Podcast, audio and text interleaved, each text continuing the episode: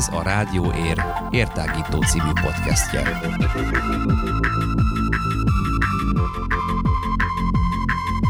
Hallgassatok ránk bárhol, bármikor. Érhangja.ro per rádió.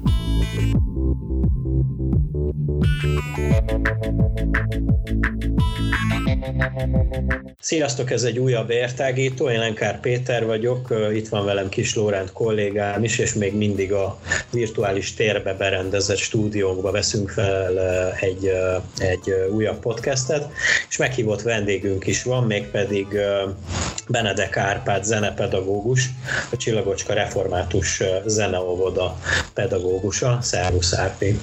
Szervusztok! És szia Lópi! Sziasztok! Na hát ö, ö, már régóta fel van a neved írva a mi kis ötlettáblánkra, és most, jutottál, most jutottunk mi oda, hogy felkeressünk, és ö, ugyebár egy oktatóval, egy pedagógussal elég, ö, már, már régebb óta akartunk beszélgetni, hogy a, a jelen helyzetről egy kicsit faggassuk, hogy hogy lehet az oktatást megoldani, de mielőtt ö, ebbe belevágunk, azért egy kicsit ismerjünk meg téged, bár szerintem azért elég sokan ismernek, illetve ismerik a te munkásságodat. Én azt tudom, hogy te nem nagyváradi vagy.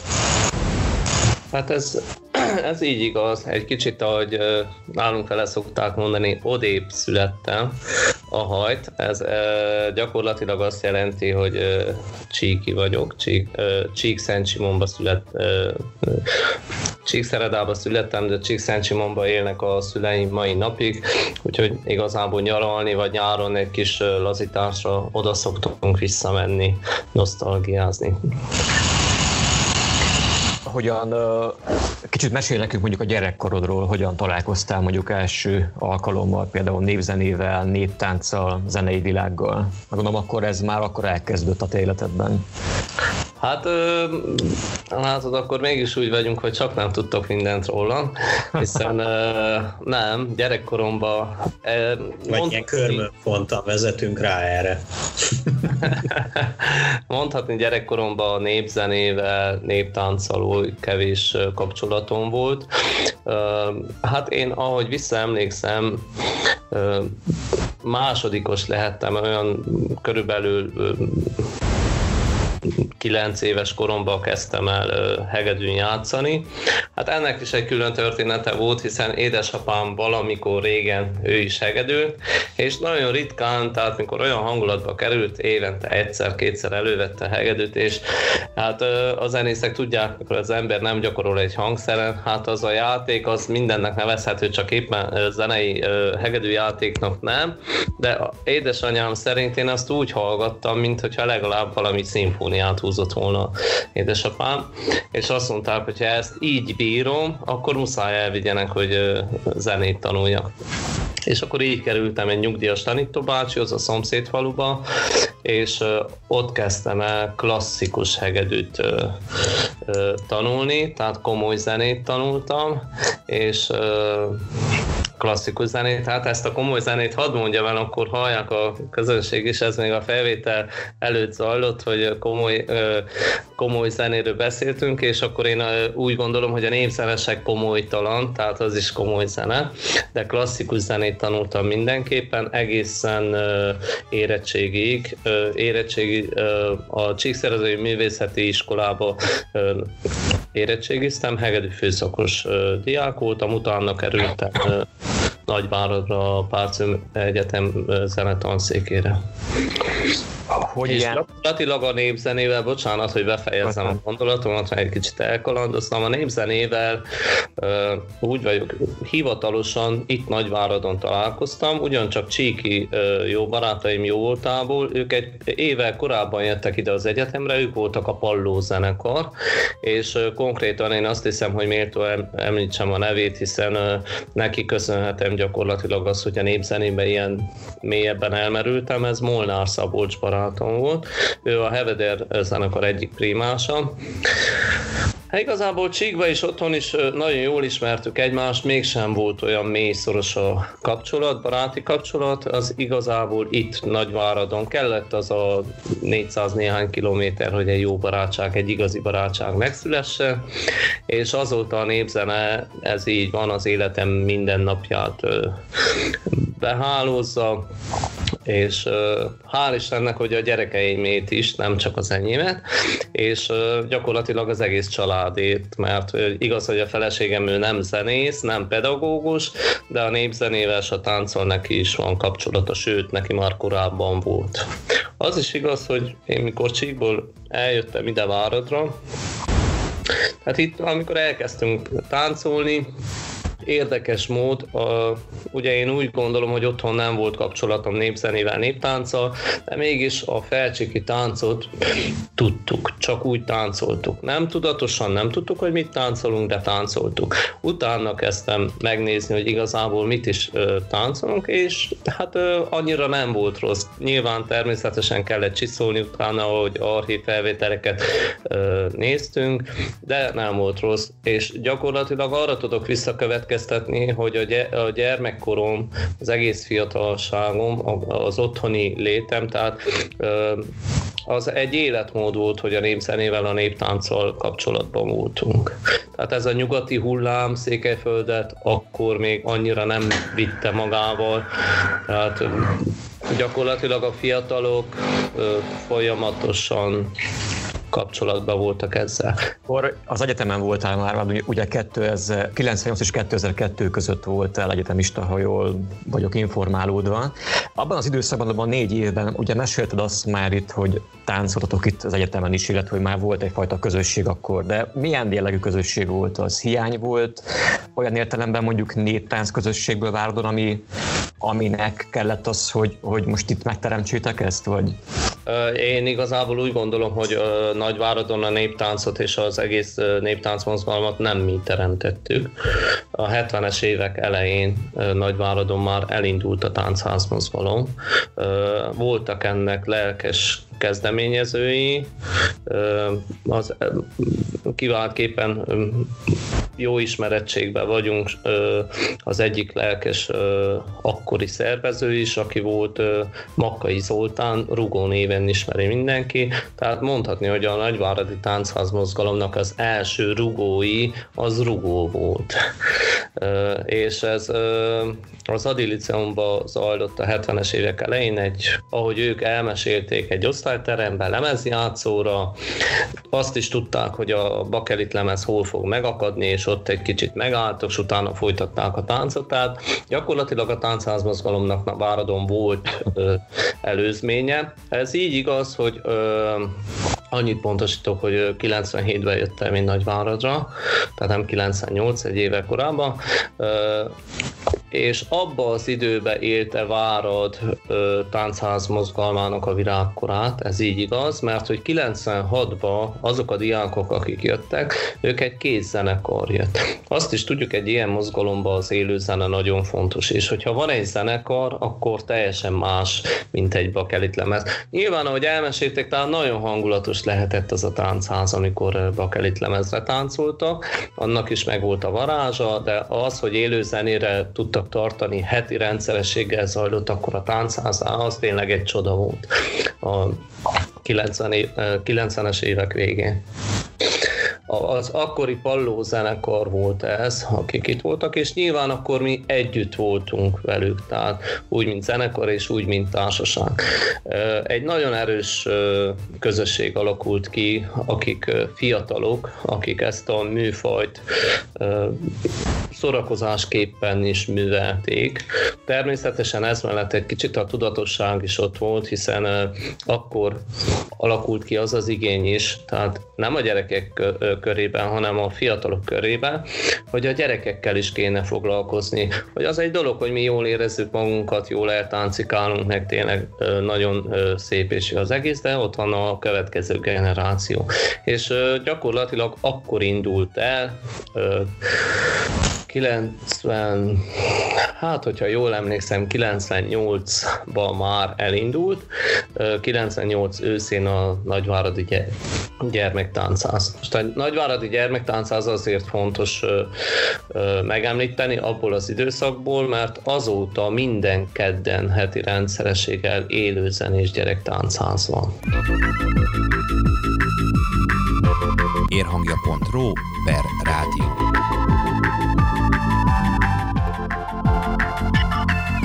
Említetted, hogy a Párciumi Keresztény Egyetemre jártál.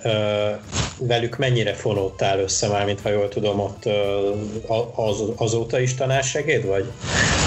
Hát nem azóta nem. Hát annyira voltam összefonódva az egyetemmel, hogy Hát mondjuk azt, hogy egy kicsit akkor, ha visszavennénk, hogy mi közöm az egyetemhez, vagy hogy kerültem ide, hát tényleg ez a sors fintora volt.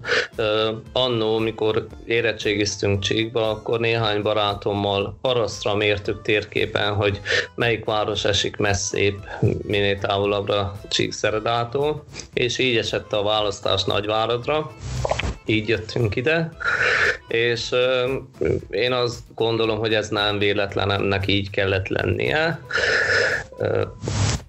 És akkor a, természetesen nem csak a Párszőm Egyetem volt képbe, hogy hova fogok felvételizni, mind a két egyetemre felvételiztem. A választás a Párszőm Egyetemen volt, tehát ott maradtam. Volt szándékomban, hogy majd következő évben majd a másik egyetemre is át fogok menni, de hát olyan közösség, meg olyan mozgalom alakult ki, hogy szóba se jött a a vándorlás, úgymond az intézmények közti vándorlás, és azóta folyamatosan kapcsolatom van amúgy az egyetemmel, mert hogy amikor mi befejeztük az egyetemet, akkor utána alakult egy tánccsoport, a Szádóg, az az egyetem néptánccsoportja volt, ahol az egyetemistákkal, tehát ez már elindult akkor, amikor mi egyetemisták voltunk, csak ahogy befejeztük mi az egyetem éveinket, utána folytattuk ezt a közösségi mozgalmat az egyetemen. Hát néhány évig tartott ez, most őszintén nem tudom megmondani ilyen számszerűen pontosan, hogy hány évet, néhány évet tartott ez. Az természetesen abban maradt, mert hogy más teendőim akadtak, és nagyon sok volt, közben jött a család, és minden, és akkor valamiről le kellett mondani, és a szádok volt az, amiről lemondtunk. Nyilván azoknak a diákoknak, akik még folytatni akarták a táncot, lehetőséget biztosítottunk a csillagocskánál a, a tovább táncoláshoz. Nagyon sokan értek is a lehetőséggel. Úgy, mint tanársegéd, öt éve ö, dolgozom az egyetemen is amúgy annak idején, csak vissza kell térnem arra, meg kell kérdezem, hogy amúgy annak idején az az odább, idébb oroszolás távolságmérés, az milyen szempont alapján volt, úgyhogy akkor legmesszebb legyen az odább? Hát ez gyakorlatilag ilyen fiatalkori kalandvágy volt számunkra is, hogy néztük, hogy hol van egyetem, hova lehetne menni, és hát nyilván Brassó lett volna a legközelebb Csíkszeredához, de mondtuk, az annyira nem felel meg, mert ott minden hétvégén haza kell menni, és akkor az már nem olyan. És akkor néztük térképen, szó szerint tényleg arra szó, hogy Kolozsvár, hát az elég messze van, de ott van Várad, az még messzébb. És gyakorlatilag ez ilyen egyszerű volt, tehát ebben semmi különlegesség nem volt. Ennyi volt, és 5 perc alatt dőlt el, hogy akkor jövünk. Mondjuk abba belegondoltál már az idők során, hogy mi lett volna, ha és mondjuk nem nagy várod? Én azt hiszem, hogy ezen nem kell gondolkozzak, hogy mi lett volna, ha annak örülök, hogy ez lett. Ugye még egyetemista voltál, amikor jött a csillagocska. Mesélj erről. Hát amikor jött a csillagocska, akkor még nem voltam egyetem, vagy akkor már nem voltam egyetemista, hiszen a csillagocska 2002 őszén alakult, és én 2002 júniusban fejeztem be az egyetemet. Annyiban jött a csillagocska, hogy amikor én negyedéves egyetemista voltam, még volt egy évem, ugye, akkor Pálfi József tiszteletes úr ide került Nagyvárad Réti gyülekezethez, és azt kell tudni, hogy a csillagocskát gyakorlatilag a csillagocska alapítványt a Nagyvárad Réti gyülekezet hozta létre, ő volt a lelkész, és akkor megkérdez, megkérdezett, megkerestek, hogy, hogy vállalnám-e majd ötöd év után, hogy a alakuló csillagocska református zeneóda zenepedagógusa leszek. Szerintem gondolkodás nélkül mondtam, hogy igen. Nem is gondoltam bele, hogy igazából mit vállalok, de vállaltam. Milyen korosztálya, vagy hogy egyezőre hogyan kezdődött ez a dolog? Tehát akkoriban működött, nem működött még óvoda? Óvoda nem működött, óvoda 2002 őszétől működött. Hát igazából úgy kezdődött az egész, a gyerektánchaz mozgalomra vezethető ez vissza, mert hogy egyetemista korunkban, egyetemünk idején, ideje alatt már a gyerekekkel foglalkoztunk, és igazából a gyerektáncházban, hát, hogy kezdődött, az, az is érdekes volt, elkezdtük a gyerektáncházat, volt, amikor két-három gyerek volt, és 5-6-7-8 oktató. Én először úgy kezdtem, mint zenész, tehát a zenekarral játszottam, Szabékkal együtt játszottunk utána.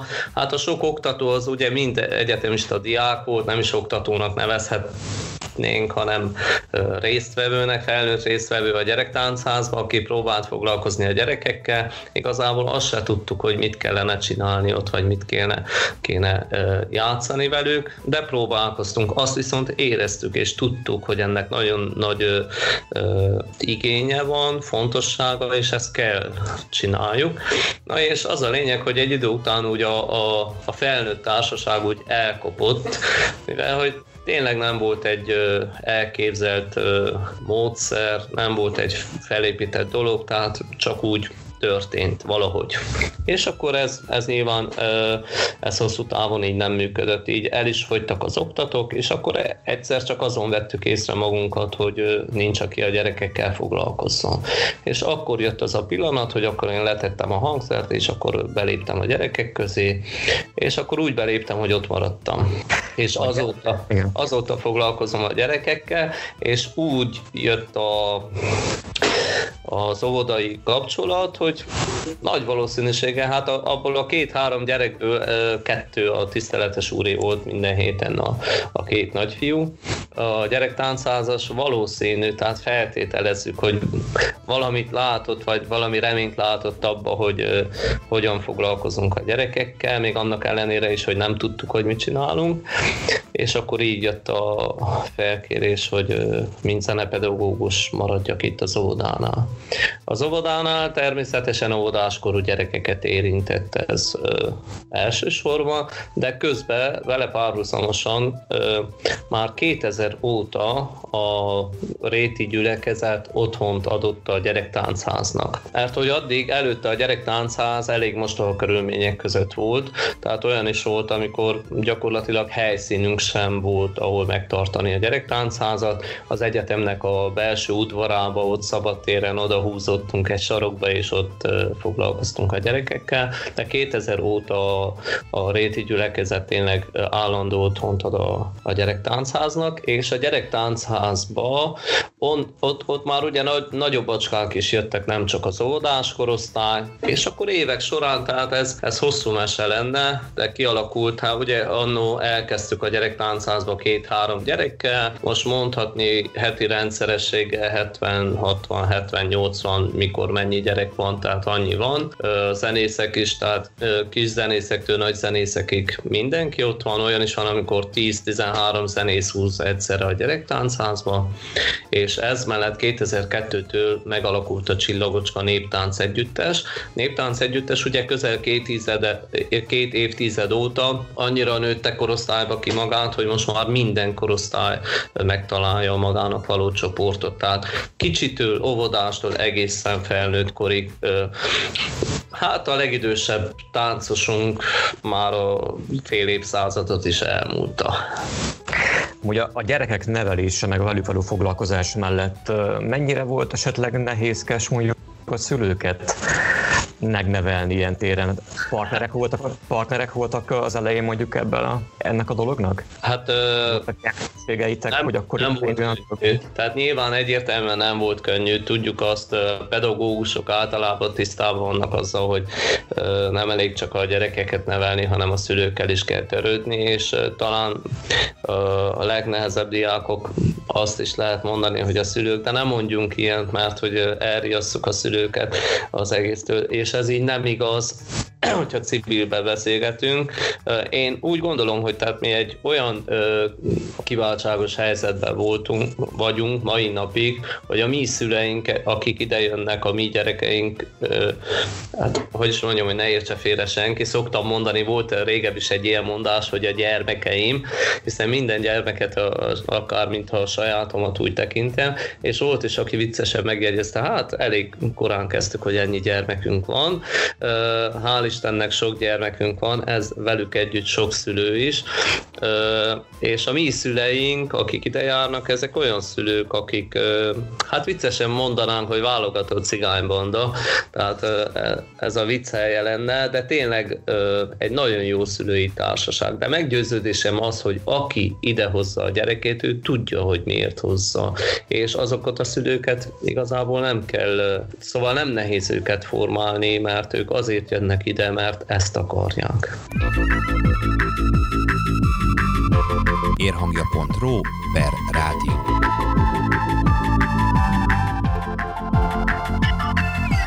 Hogyan képzelje mondjuk el az ember, az, aki nem találkozott még mondjuk ilyen jellegű képzéssel, oktatással, hogy hogyan épül fel mondjuk egy, hát nem mondom, hogy tanórátok, hanem egyfajta, hát óra, nevezhetjük órának? Egy tevékenység. Foglalkozásnak, igen, igen.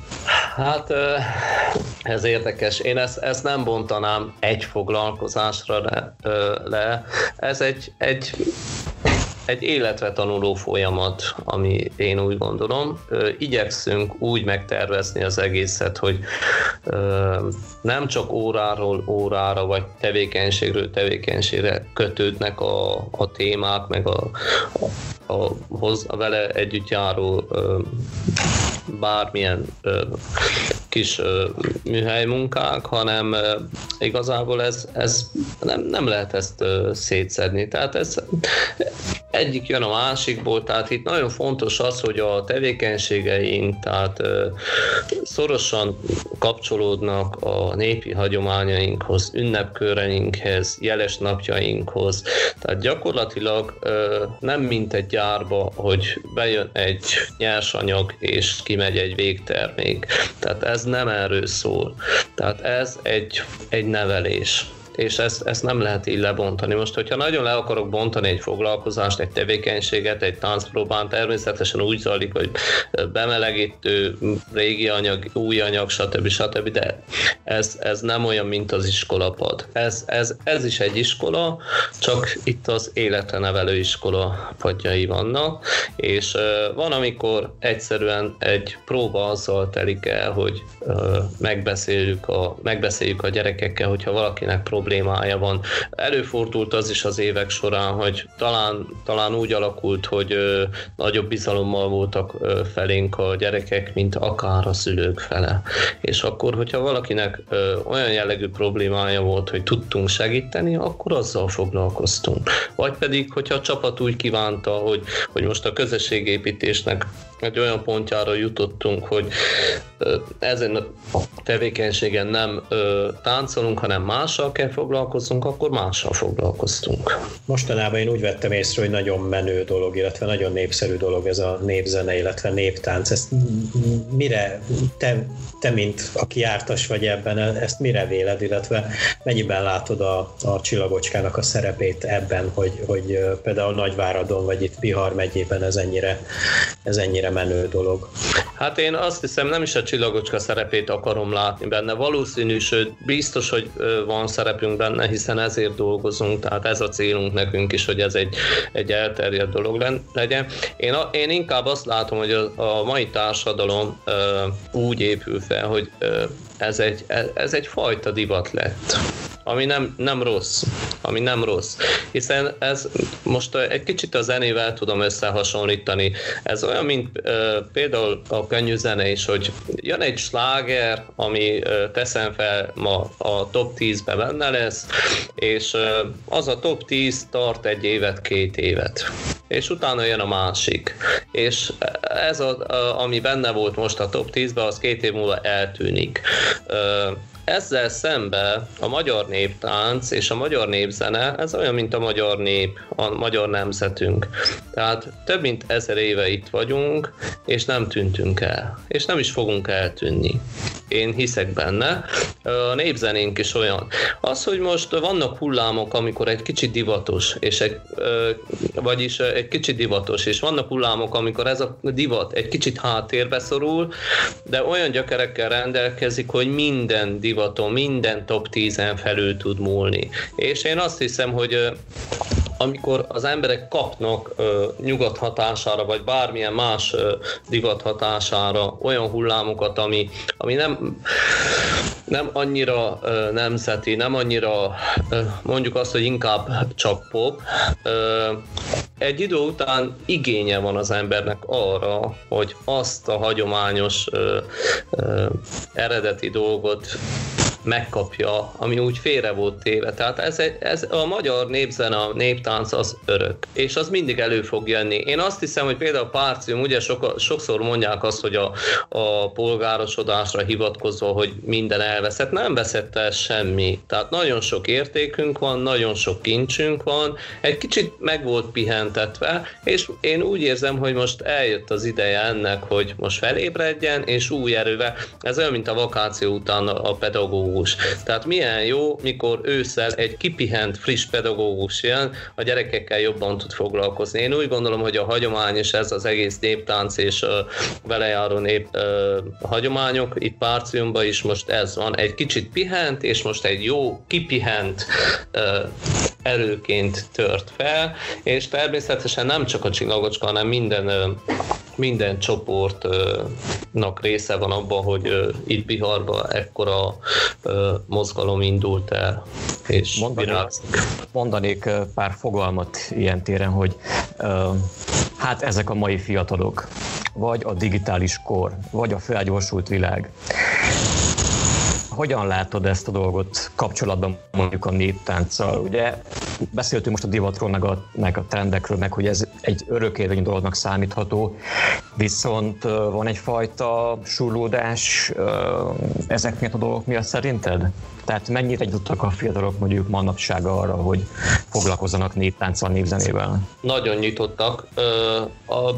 Mondjuk azt, hogy körülbelül egy olyan 10-15 évvel ezelőtt ez az, hogy valaki néptáncra jött, az még ciki volt. Tehát akkor nagyobb volt a surlódás a, a más közösségbe járó gyerekekkel. Ma már én azt érzem, hogy aki néptáncol, az már egy dicsőség. Tehát büszkén vállalják fel fiatalok ezt a műfajt.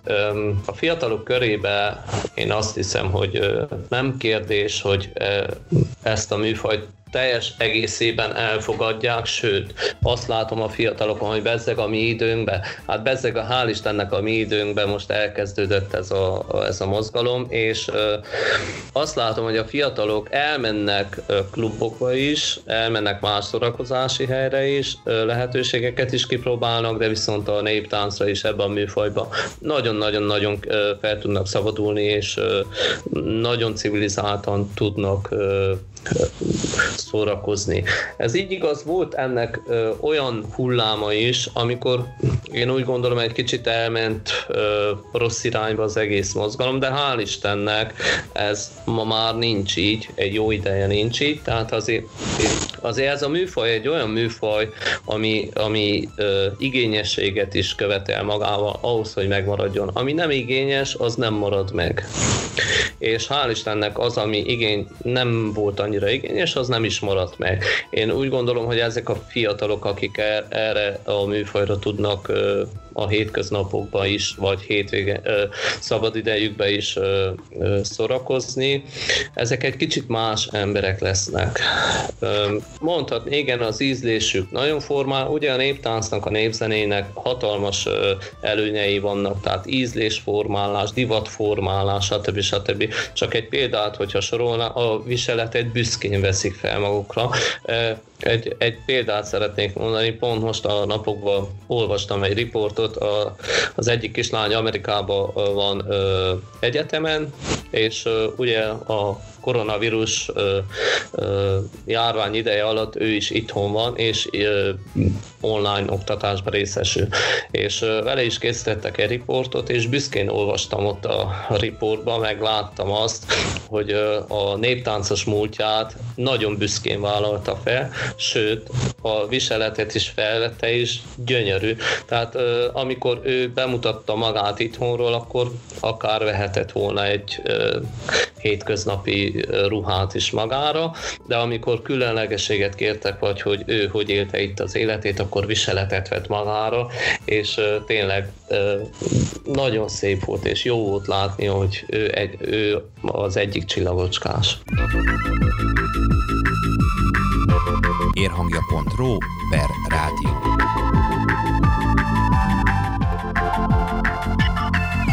Mesélj nekünk egy kicsit arról, mert én erre nagyon kíváncsi vagyok, hogy milyen érzés az, mikor például, ha jól tudom, a kollégáid között vannak olyanok, akik a te kezed alatt nevelkedtek. Hogy ez milyen érzés, hogy aztán ők már a kollégáid, és ők is tovább viszik azt, amit tőled tanultak. Hát én azt kívánom, hogy ezt mindenki tapasztalja meg, mert ennél jobb nincs. Ez, ez így igaz, tehát olyan kollégáink vannak, hál' Istennek, akik tényleg innen nőttek ki, tehát többnyire minden kollégánknak valami kötődése van a régi csillagocskához. Én azt hiszem, hogy ezért is van egy nagyon jó csapat itt a csillagocskánál. Természetesen ez a jó csapat nem azt jelenti, hogy nálunk minden ö, mézes kalácsból épült várak vannak, és cukormázzal van bevonva minden.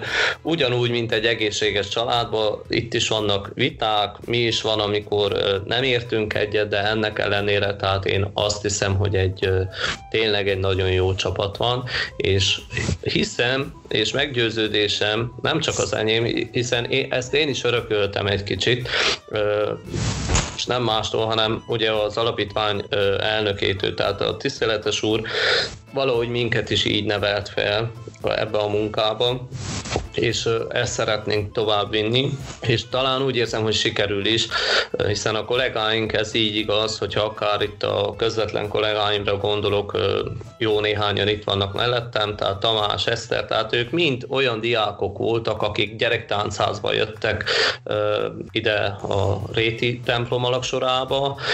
Van olyan, aki azért jött ide, mert udvarolt egy lánynak, és azóta itt rekedt, és tehát az a lényege ennek, hogy ők ebben nőttek bele, ebbe a csillagocska szellemben nőttek bele, és ezért tudjuk együtt jobban csinálni, mert hogy nem azért van itt, nem azért dolgozik, mert hogy ez egy munkahely. Persze ez egy munkahely, innen kapja a fizetését, ebből élünk meg, tehát ez a reális, de ez mellett, ami több és több lett, hogy ő úgy dolgozik, hogy ebben nőtt bele, tehát ezt szívből, lélekből tudja csinálni, és nem azt nézzük, hogy 5 óra 0-0 bezártuk az ajtót és elmentünk haza, hanem az a fontos, hogy a közösségnek mi az, ami előre viszi, és gyakorlatilag a csillagocska szellemiséget át kell élni, és abba, ha bele tud épülni, akkor sokkal jobban tudunk dolgozni. Ez egy ilyen csapat, én úgy érzem. Hogyan működtetek utóbbi időszakban? A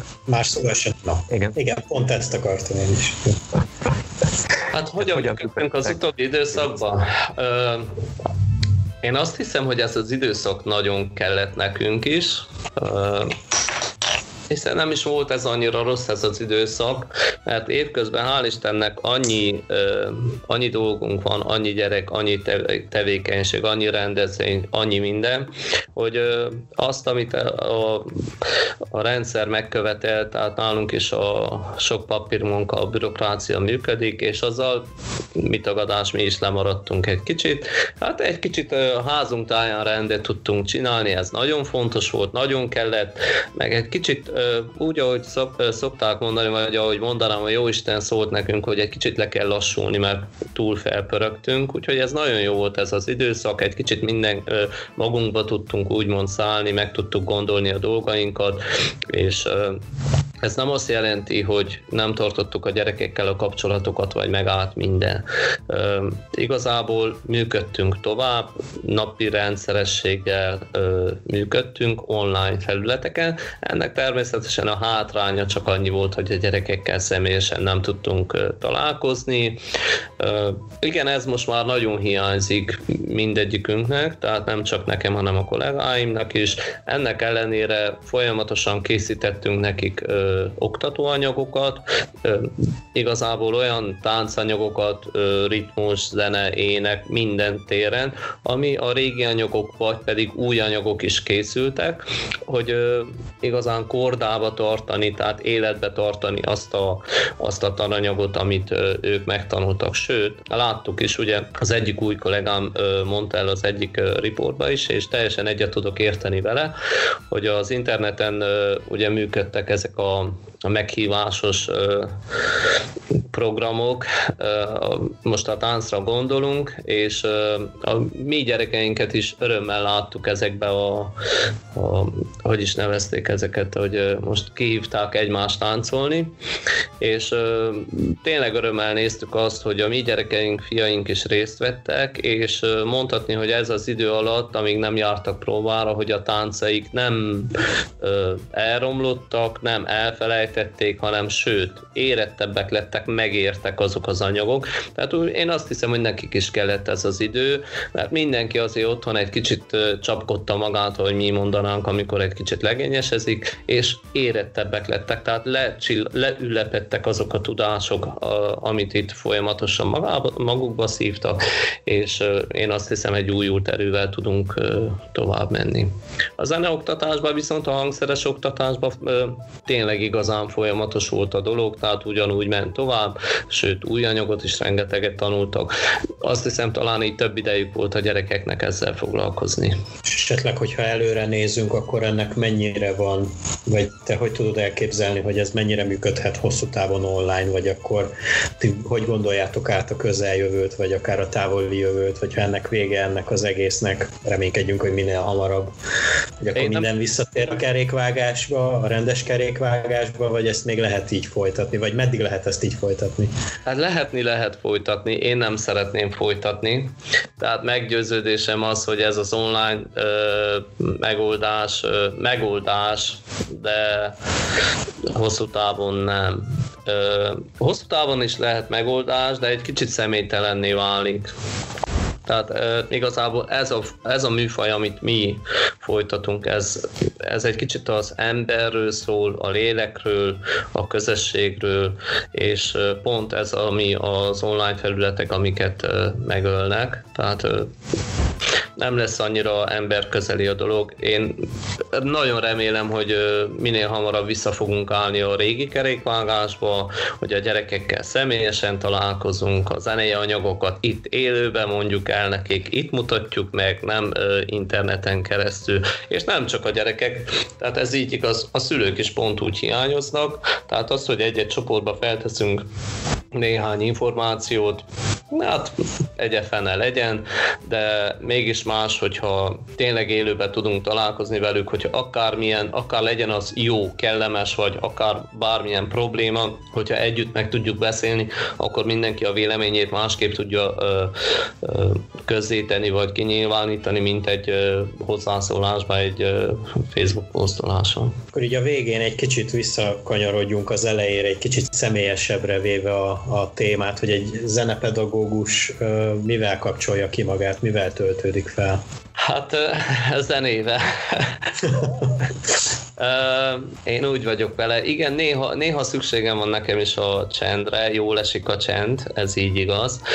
Például vezetés közben, ez tényleg nagyon személyes, de ez így van, hogy amikor beülök az autóba, ha én vezetek, akkor a, a tényleg csend van az autóban, semmi zene, amikor egyedül vagyok. Amikor a feleségem vezet, akkor pedig bömböl a zene, úgyhogy mikor beülök az, az autóba, akkor bárki tudja, hogy előtte én vezettem, vagy a feleségem, tehát ez a különbség, tehát ő nem pedagógus.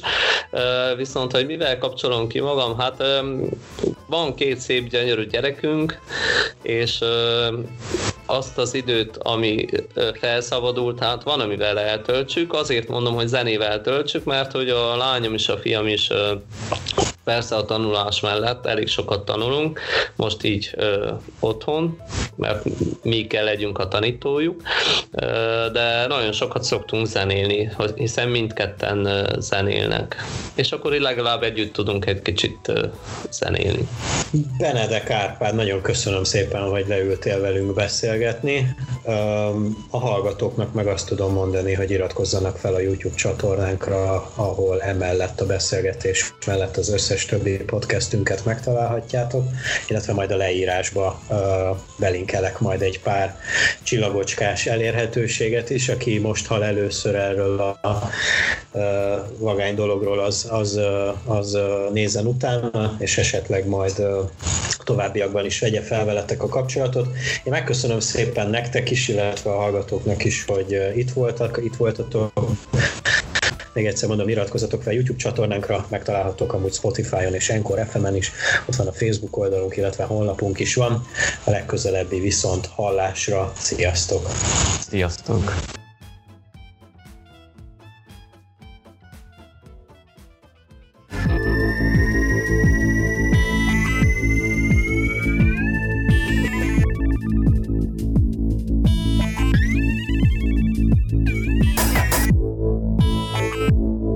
Rádió Ér értágító című podcastje.